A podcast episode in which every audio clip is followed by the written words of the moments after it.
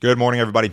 We've got a mixed trade in the grain markets here early on Thursday morning. It is 6:30 a.m. Central Time. December corn futures up one at 565. January soybeans down four and three quarters at 1239 and a half. December Chicago wheat up four and three quarters at 785 and three quarters. December Kansas City wheat up three and a quarter at 794. December spring wheat is up three and three quarter cents at 1047 and three quarters. If you guys are listening on the podcast, appreciate it. If you're watching on YouTube, subscribe to the channel, like these videos turn on the notifications uh, help me to reach my goal of 5000 subscribers. We're at about 3100 as of this morning. Um, i know the, the subscribers are out there. Youtube tells me that about half you guys who watch are not subscribed. So if you watch consistently please hit that subscribe button. Do me a favor. If you need some additional assistance from me guys go to my website www.standardgrain.com click on grain marketing plan. Check out my subscription service guys. Morning email every business day uh, goes out right before i start these live streams. Text message service my subscriber only videos. Uh, there's a new video every day, every business day, and that's sent out via text message, also via email in the morning. Uh, any sort of consulting that you might need. This is a monthly subscription. You can cancel it at any time if you're seeking some improvement in your grain marketing. If you want to know uh, why these markets are doing what they're doing, uh, this is all you will ever need. $49.99 a month. Cancel at any time. No other fee, no other obligation. Will not try to sell you anything else. World food prices hit a 10 year high uh, in October, according to the Food and Agricultural Organization.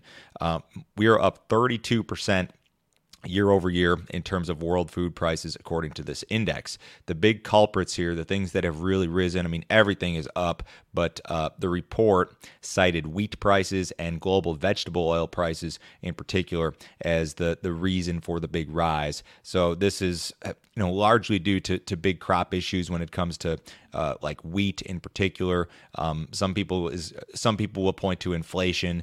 Um, I, I, think there are actual supply and demand factors at play here, certainly. But we're only like I think three and a half percent from the all-time high from March 2011. And if this thing keeps going at, at the rate that it's going, uh, we could very well be into all-time highs when it comes to food prices globally.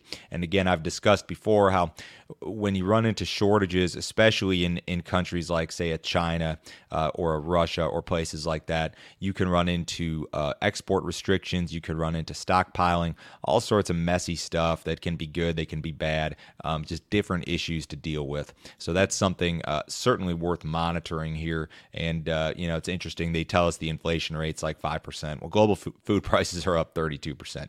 Uh, interesting stuff. Strength in U.S. ethanol production continues. EIA reported weekly output of 1.107 barrels per day, the second best ever on record. Uh, production was up 15% versus the same week last year, up 9% versus the same week in 2019. Uh, production margins across the Corn Belt are very, very good. Ethanol stocks were up just marginally on the week, but ethanol stocks are the second lowest seasonally in five years. So demand for ethanol itself remains very good. Production margins are very good. In, in uh, next week's USDA report, USDA will, will very likely increase its projection for corn demand via ethanol, which is a positive.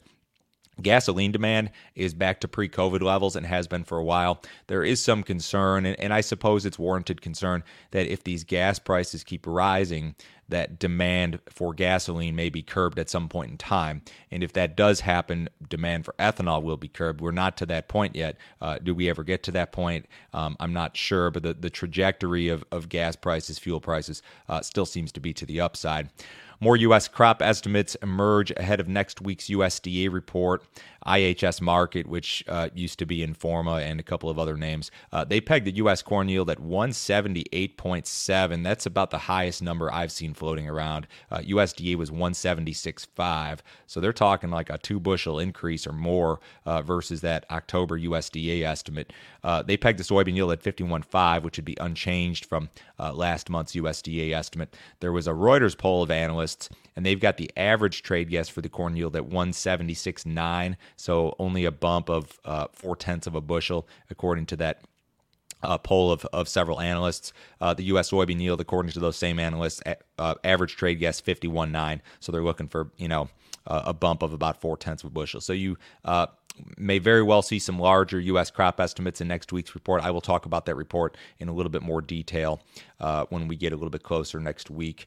Uh, in regard to weather here in the United States, I discussed yesterday that rains uh, will return next week, and that looks to be the case.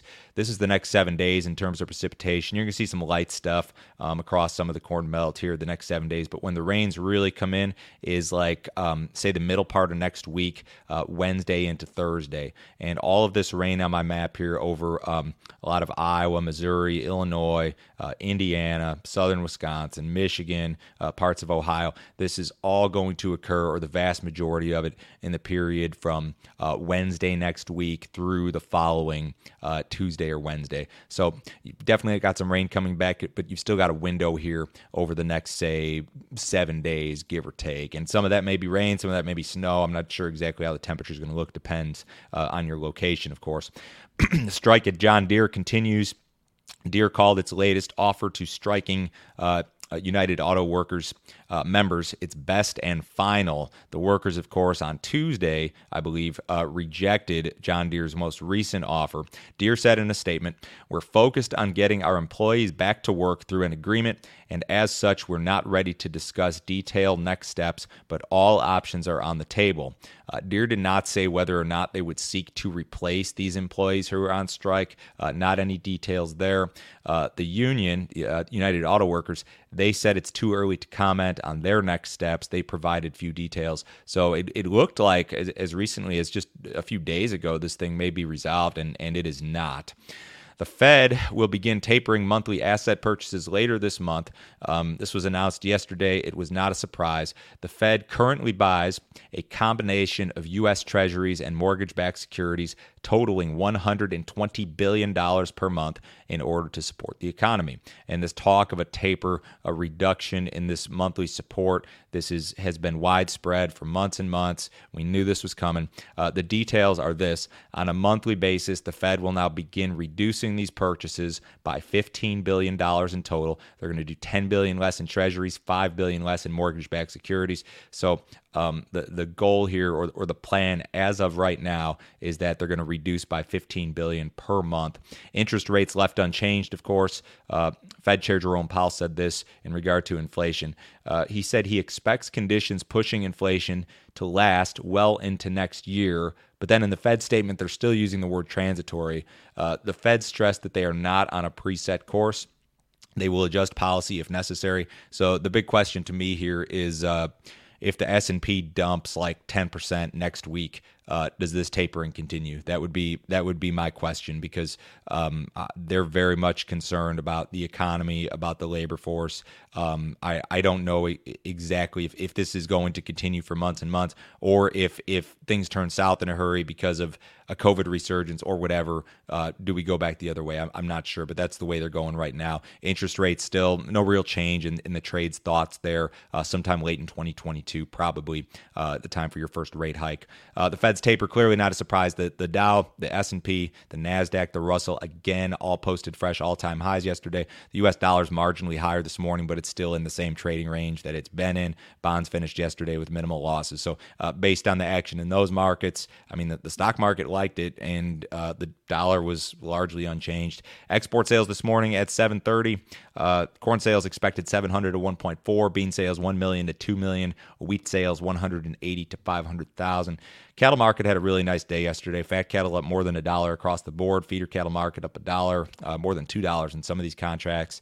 Uh, not a ton of cash trade, but asking prices kind of moving uh, toward that 130 mark. So cash trade improving. The uh, boxed beef market was up yesterday. In the outside markets this morning, the U.S. dollar is is up to uh, I guess I'd call it sharply higher almost. S&P's up six. The Dow's down eight. Gold's up 17 bucks. Uh, bonds off a little bit. Crude oil is up a dollar 64 at 82.50 in the December WTI. Everybody have a great day today. I'll talk to you guys same time tomorrow.